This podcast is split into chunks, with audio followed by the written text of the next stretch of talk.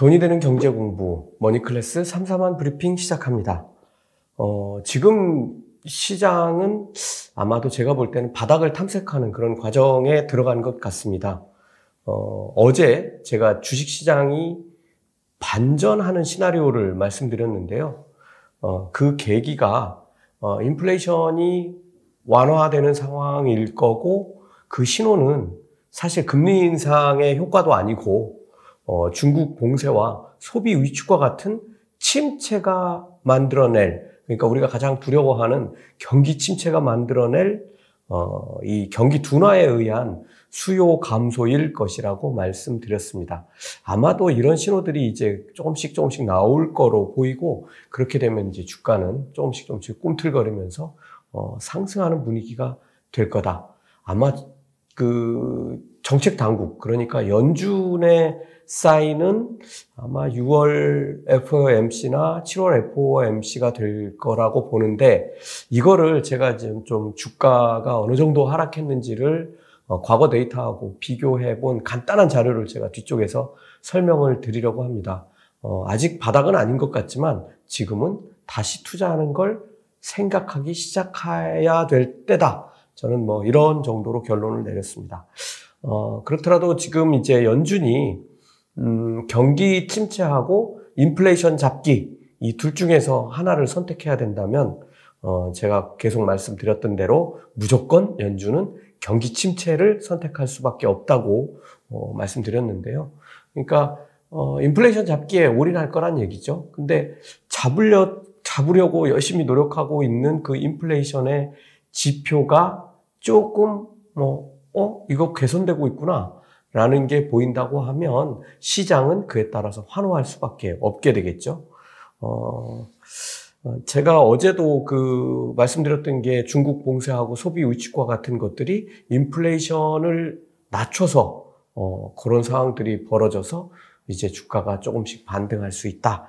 어, 이런 걸 말씀드렸고 어, 결정적 계기는 뭐 FOMC에서 뭐 무슨 얘기를 할지 모르겠지만 어, 6월 FOMC를 제가 어, 기점으로 말씀드렸고 그렇다면 지금 우리가 주가가 어디까지 하락해 있는지를 살펴보고 그 전에 담는 것도 좋은 방법이 되겠죠. 자, 오늘은 뭐 주식시장이 어떻고 뭐 그런 것보다는 제가 어 이런 그 판단하는 뭐 간단한 지표 하나 보여드리고 또 심리적인 상황들을 제가 어떻게 어, 판단하고 있고 그러면 어떻게 해야 될지 어 그리고 또 이렇게 어, 월가의 똑똑한 투자자들은 어떤 얘기들을 하는지 뭐 간단하게 살펴보겠습니다.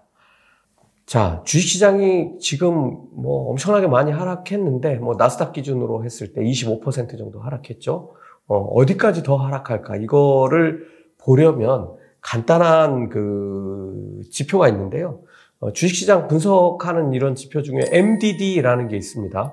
Maximum Drawdown인데, 어, 우리말로 이렇게 직역하면 최대 하락 비율, 최고점 대비 하락률, 뭐 이렇게 해석을 할 수 있습니다. 그러니까 최고점이었을 때보다 지금 얼마나 떨어져 있는 거야? 이걸 보는 거죠.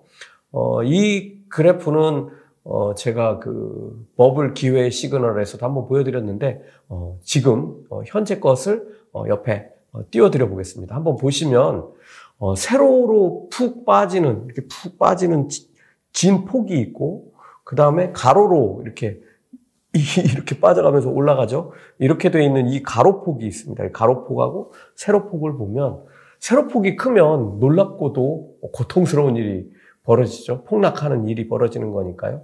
하지만 이 진폭이 가로로 길다라는 거는 그 기간이 엄청나게 길다라는 얘기가 되고 전체적으로 그 면적을 따져보면 어, 고통의 그 강도가 나올 수 있겠죠. 어, 좀 정리해서 말씀드리면 세로 진폭하고 가로 진폭을 같이 놓고 봐야 되고 세로 진폭은 최고점 대비 하락률을 나타내주고 가로 진폭은 그 고통의 기간이 얼마나 하락의 기간이 길었는지를 보여준다 이렇게 보면 될 것 같습니다. 그리고 이 그래프에서 놓치지 말아야 될 것 하나가 좌측 하락하는 구간하고 올라가는 구간이 거의 대칭입니다. 그러니까 하락하는 시간하고 올라가는 시간하고 비슷하다는 건데 지금 하락한 거는 이미 2021년 12월 중순 이후부터 하락을 시작했으니까 지금 5월 중순이니까 이게 얼마나 긴 시간 동안 어, 하락해 왔는지 여러분 아실 겁니다. 정말 이게 시장이 왜 이래 하는 그런 상황들이 뭐 5개월 이상 이렇게 되어 왔다는 걸 알 수 있고 지금 이렇게 5개월 동안 하락했는데 지금 바닥에 바닥이 어디야 지금 그러고 있는 상황이면 어, 지금 하락은 단기에 회복할 수 있는 하락이 아니다 라는 걸 염두에 두시고 우리가 이래서 새로 시장에 들어간다고 하면 우리가 주어 담을 수 있는 시간이 뭐 최소한 한 달 정도는 있는 겁니다. 그래서 6월 FOMC를 제가 말씀드렸던 거고요. FOMC 자체에 무슨 큰 의미가 있다고 말씀드렸던 건 아닙니다. 자, 그러면 이걸 조금 분석을 해서 보겠습니다. 이 보시고 있는 나스닥 100, 그러니까 실질적으로 보면 QQQ가 얼마나 하락했는지 어, 그 하락 비율을 MDD 어, 이거를 지금 보고 계시는데요. 고점 대비해서 나스닥 100은 지금 거의 25% 하락률을 보이고 있는 거 보이시죠?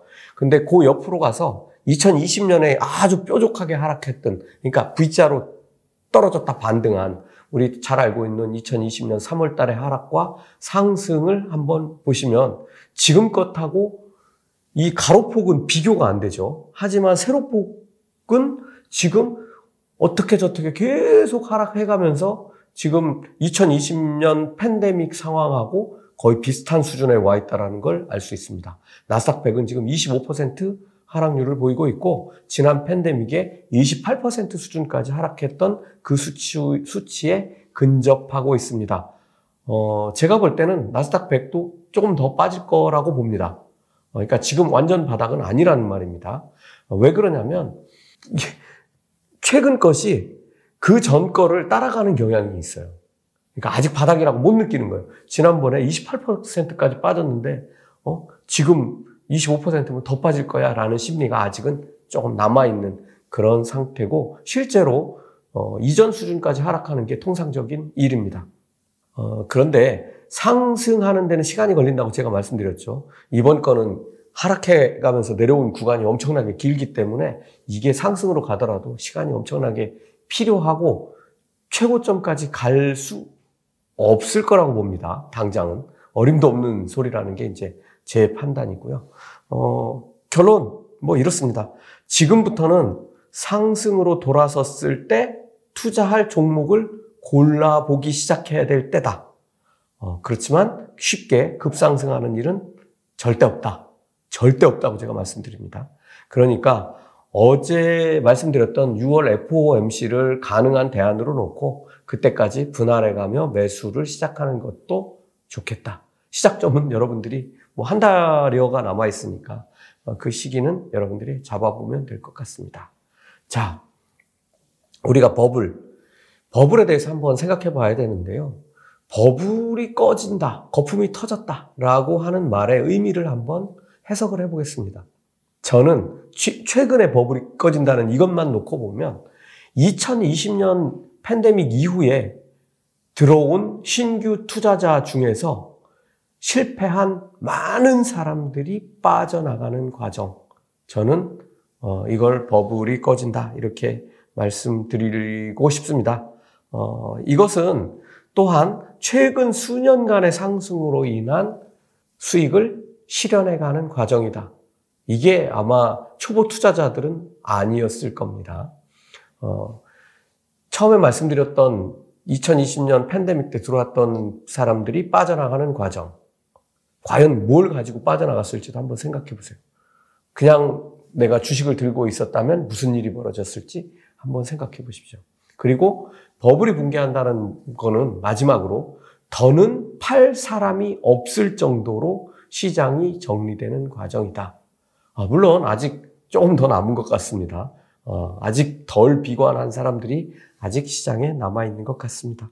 어, 그 끝부분이 해소되고 나면 이제 주가는 방향을 틀게 될 겁니다. 자, 근데 이제 저는 여기에 심리적인 부분들도 봅니다. 뭐 심리적인 부분들을 어, 뭐 지표로 보면 아까 제가 말씀드렸던 신규로 들어왔던 투자자들이 어떻게 빠져나갔는지, 그 다음에 뭐 움직이지 않는 계좌가 얼마나 발생했는지 이런 것들은 증권사 통계로 다 찾아보면 그대로 심리 지표로 다 활용할 수 있죠. 어, 그런데 저는 재밌는 지표들을 봅니다. 이걸 뭐 수치화하지는 않는데 여러분들도 눈으로 보면 됩니다. 어, 요즘은 이제 사람들이 그 하락과 상승에 대한 분석 자료들을 대개 어디서 얻어가냐면 뭐 머니클래스와 같은 유튜브에 이 유튜브에서 많이 얻어가게 되죠. 저는 거기에 달려 있는 뭐 내용은 다들 오락가락하니까 어, 댓글을 위주로 봅니다. 그 댓글을 다는 사람들이 우리 머니클래스는 정말 이 우리 머니클래스를 사랑하시는 구독자분들이 많이 달아주시는데 딴 데는 그렇지 않은 경우들이 많습니다. 지나가다가 한마디 하는 경우들이 많이 있고 저희도 뭐 손님 모시게 되면 그런 일이 벌어지는데 어쨌든 그 댓글들을 보면 알 수가 있습니다. 어, 이런 것들이죠. 오른다더니 왜 안 오르는 거야? 당신 말 믿고 샀는데 어떡하란 말이야? 저 사람 말 반대로만 하면 돈을 벌 수 있어. 자기는 따라했단 말이죠. 어, 이 사람 말은 절대 들으면 안 됩니다. 1년 전과 말이 바뀌었어요. 이들이 누구일까요? 일단 이 말이 맞는지를 한번 따져볼 필요가 있습니다. 오른다더니 왜 안 오르는 거야? 당신 말 믿고 샀는데 어떡할 거야? 이건 뭐 똑같은 말이죠. 둘 다. 이런 사람들은 투자하면 안 되는 사람들이죠. 아니, 자기가 열심히 일해서 번 돈을 어, 유튜브에서 말 하나 흘려듣고 투자를 해가지고 뭐 망했으니까 나 어떡하라는 거야. 이런 수준이면 투자를 하면 안 되죠. 여기가 얼마나 대단한, 대단히 영리한 사람들이 게임을 하는 곳인데 이건 정말 말이 안 되죠. 어, 그리고 저 사람 말 반대로만 하면 돼. 반대로 하면 되지. 뭘 또 그걸 여기다 적어 놓고 가요. 본인은 반대로 못했다는 얘기겠죠. 그러니까, 어, 이것도 역시 똑같은 말입니다. 어, 그냥 흘려 듣거나 참고하면 될 말을, 어, 꽉 믿고, 어, 샀다는 얘기죠. 이 사람 말은 절대 들으면 안 됩니다. 1년 전과 말이 바뀌었어요. 이거 제가 제일 많이 듣는 말인데요. 이런 얘기하는 사람은 바보예요, 정말. 어? 스스로 나 바보입니다라고 쓰는 거예요. 아니, 경제 상황이 1년 전하고 지금하고 어떻게 돼 있겠어요? 하루하루 정말 알 수 없을 수준으로 상황이 바뀌어 가는데 저 사람이 1년 전하고 말이 바뀌었다? 아니, 그 정도면은 여기 전 세계 부자가 되지 않을 사람이 누가 있겠어요? 어, 그 변하는 상황에 내가 포지션을 바꿔가며 대응하는 게 투자고, 어, 그렇게 변화하는 상황이 경제가 변한 거죠. 그렇죠? 그러니까 어, 이런 부분들을 좀 여러분들이 잘 보시고 이런 댓글들이 정말 많아질 때는 퍽퍽 버블이 터져나갈 때예요. 정말 많아지다가 나중에 끝에 가면 이제는 이런 사람들도 없어요. 왜냐하면 다 털고 나가서 다 팔고 그나마 20%라도 50%라도 30%라도 건져가자. 그리고 다 털고 나갔기 때문에 이런 거 와서 들여다보지도 않고 댓글도 안 쓰는 그런 때가 옵니다. 어, 이런, 이렇게 댓글이 확 줄어드는 시기가 오는데요. 어, 전체적으로 다른 유튜브들 여러분들도 한번 살펴보십시오. 어, 황당한 댓글들 지금 엄청나게 많이 줄었습니다. 어, 이런 투자자들이 떠났다는 얘기고, 어, 이제는 이렇게 그 사람들, 마지막 남아있는 사람들이 있는데 그 물량만 나오면 이제 바닥으로 가겠다. 정말 바닥이다. 이제 이런 느낌이 들 정도로 심리적으로 어, 무너져 있다. 저는 이제 이렇게 봅니다. 자, 그럼 어떻게 해야 될까? 음, 이제 들어가시라는 거 아닙니다. 오늘 당장. 이제 시장에 들어갈 준비를, 준비를 해야 하는 시기입니다. 그래서 어떤 주식이 얼마큼 빠졌고, 이 주식은 왜 빠졌고, 이 주식은 왜 덜 빠졌고, 이런 것들을 한번 봐야 되는 거죠. 음, 뭐, 예를 들면 이런 것들이 있습니다. 어, 아마존. 아마존 요새 주가 많이 빠졌죠. 아마존 30% 이상 빠진 것 같은데 아마존하고 경쟁하는 오프라인 회사 물론 뭐 이 회사가 온라인도 합니다. 아주 강력하게 잘 하고 있는데 온라인 하고 있는 아마존하고 오프라인 하는 이 회사를 딱 놓고 보면 이 회사의 이름은 월마트입니다. 이렇게 딱 놓고 보면 아마존 엄청 빠졌는데 월마트는 주가가 올랐어요. 아니 뭐야 둘다 어, 소매업 하는 그런 곳인데 어째 이런 일이 벌어질까? 어, 이유는 단순한 데 있습니다. 온라인으로 살 때보다 똑같은 가격에 산다고 하더라도 마진이 월마트가 훨씬 좋습니다. 이게 무슨 소리일까요? 이 플랫폼을 제공하는 아마존 같은 경우는 재고를 가지고 있지 않죠. 그러니까 어, 여기에 그 판매자들이 뭐 우리 옥션처럼 뭘 쫙 올리거나 뭐 직접도 하지만 이렇게 올려서 팔 수 있도록 해주는 게 대부분인데 이 물건들은 재고를 조금씩밖에 가지고 있을 수밖에 없습니다. 그러니까 판매자들이 재고를 막 산더미처럼 쌓아놓고 파는 게 아니라 팔리는 만큼 다시 재고를 충전해 가면서 조금씩 조금씩 올려놓게 된다는 거죠. 그런데 지금 상황을 한번 보세요. 인플레이션이 급격하게 올라가면 어떻게 하죠? 아니, 오늘 올려놓은 물건도 내일은 가격을 올려야 될 판이에요. 그렇죠. 이렇게 되면 마진이 좋, 좋지가 않은 거죠. 대신 월마트는 어떻게 합니까? 초대형 창고를 도심 외곽에 갖고 많은 물건들을 가지고 있다가 어, 배송을 해주면서 팔게 되죠. 그러다 보니까 물건을 사는 시기하고 파는 시기하고 약간 이 갭이 확 벌어지게 됩니다. 그러니까 싸게 사서 계속 올라가니까 계속 싸게 사서 비싸게 팔고 또 이때 사도 조금 더 비싸게 팔고 그러니까 월마트의 마진이 좋을 수밖에 없게 되고 주가도 그에 따라가게 되는 겁니다. 그래서 이런 분석들을 해보시고 어, 그럼 과연 나는 떨어진 아마존에 투자할 것인가? 아니면 앞으로도 인플레이션이 정말 강력할 거니까 월마트가 더 좋은 성과를 낼 거야. 그래서 월마트에 투자하자. 이런 선택을 할 것인지를 여러분들이 판단해야 될 때가 됐다는 말입니다. 어, 이게 지금 주변을 보면 골이 깊고 상처를 크게 받은 사람들이 주변에 널렸다는 걸 여러분들이 아시게 될 겁니다. 이럴 때는 이제 우리가 투자를 준비해야 될 때라는 얘기고요. 어떤 주식은 50%가 아니라 거의 80%까지 하락한 주식들 많이 있습니다. 리비안 한번 주가 한번 보세요. 그렇다고 리비안 들어가야 될지는 다른 문제입니다. 제가 어제 말씀드렸다시피 포드하고 뭐 어, 골드만삭스에도 지금 매물이 뭐 천만 주 이상 또 뭔가 들어오고 있는 것 같아요. 누가 팔려고 하는지는 모르겠지만 어, 대신 이제 또 이런 건 있습니다. 그동안 공매도 했던 물량들을 주식으로 다시 담아야 되니까 어, 또 이런 상관관계들 다 분석을 한번 해보시라는 말이고 지켜보다 들어갈 수도 있겠죠. 뭐. 어쨌든 지표 전체로 보면 지금 아직 바닥 아닙니다. 어, 더 떨어질 것이라고 보지만 그 폭은 지금 좀 전에 그래프에서 보여드렸던 대로 대단히 많이 떨어질 것 같지는 않다. 이미 저점에 도달한 종목들도 대단히 많이 있고 아직 더 떨어질 종목들도 있지만 우리가 이미 저점에 다다른 종목을 고른다면 이거는 아주 좋은 선택이 될 수 있다. 잘 선택해서 담으면 된다. 단 반드시 나눠, 나눠서 담아야 됩니다. 어, 저는 뭐 이런 장이라고 하면 30, 30, 40으로 전체 가지고 있는 현금을 30, 30, 40으로 나눠서 투자할 걸 여러분들께 어, 권해드립니다. 그렇다고 해서 오늘 30, 내일 30, 모레 40 이거 절대 안 됩니다. 어, 이런 얘기 아닙니다. 어, 한번 30을 어느 적절한 시기를 골라서 한번 투자하시고 시간을 갖고 기다려 보세요. 이 주식이 정말로 갈 수 있는지. 최소 뭐 한 두 주는 최장 한 뭐 5주에서 6주 정도 시간이 시간이 있다고 말씀드렸으니까 그 기간 내에서 어뭐 시작하는 시점도 한번 잡아보시고 기다리는 시점도 잡아서 다시 30을 투자할 수 있는지 어 이거는 제발 말씀드리는데 올라갈 때 넣지 마시고 내려 빠지면 넣으시라는 겁니다. 나머지 30은 그리고 40은 들어가시라는 게 아니고 현금으로 보관하십시오. 왜? 다른 요인이 또 끼어들 수 있습니다. 그래서 뭐 예를 들어서 뭐 러시아에서 핵폭탄 하나 날릴지 어떻게 합니까? 어, 이러면은 지금 시장 상황 분석하는 게 의미가 싹 사라지게 되죠. 어, 이렇게 뭐 폭락하는 경우가 오거나 어, 또 상황이 뭐 나빠지긴 했는데 종목으로 들어가는 것보다 아직도 안개가 안 거쳤어. 그러니까 변동성 투자를 하자. 뭐 이런 쪽으로 쓸 수 있고요. 어, 추후에 이제 더 하락해서 뭐 정말 골치 아파질 때, 좀 전에 뭐 그런 사례들이 되겠죠. 다시 한 번 더 투자하기 위해서 현금으로 보관하십시오.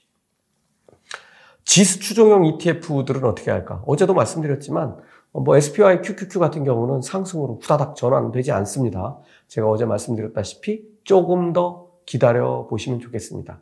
왜냐하면 이 종, 이 안에 들어있는 종목들이 어떤 건 바닥에 가서 이제 꿈틀거리며 올라갈 수도 있지만 아직 바닥에 못 간 종목들이 있거든요. 떨어집니다. 그러면 지수는 단박에 올라가기 어려우니까 우리에겐 시간이 있다. 현금까지 있으면 더 좋고요. 어, 이 얘기를 잘 들어두셨다가 필요할 때 한꺼번에 현금으로 넣으시기 바랍니다. 제가 지금까지 드렸던 말씀들은 대개 다 종목에 한정된 얘기입니다. 어, 제가 어, 현명한 투자자로 생각하는 사람, 어, 원칙을 쓴 브리지워터의 CEO 레이 달리오인데요. 최근 이분도 시장을 이런 식으로 평가를 했네요. 버블은 이제 거의 사라져가는 단계에 들어섰다. 어, 뭐 저하고 비슷한 것 같고 어, 그래프도 그렇게 지금 보여주고 있지 않습니까? 어, 이 얘기는 정말 어, 뭐 사실 이렇게 되지 않기 위해서 머니 클래스는 음, 여러분들하고 좀 조심스럽게 가고 있는데요. 2020년 팬데믹에 너도 나도 돈 벌어보겠다고 탐욕으로 들어온 사람들이 다시 빈손으로 나갔다. 하락은 더 이어질 수 있지만 투자를 생각해 봐야 될 때다. 아, 이런 식으로 정리해서 얘기를 했습니다. 저는 이렇게 말씀드리고 싶습니다. 공포감이 가장 커져서 사람들이 이젠 주가를 쳐다보는 것이 겁날 정도가 됐을 때, 그때가 주가를 보고 열심히 분석해서 다시 투자를 생각하기 시작해야 될 때다. 머니클래스 마칩니다.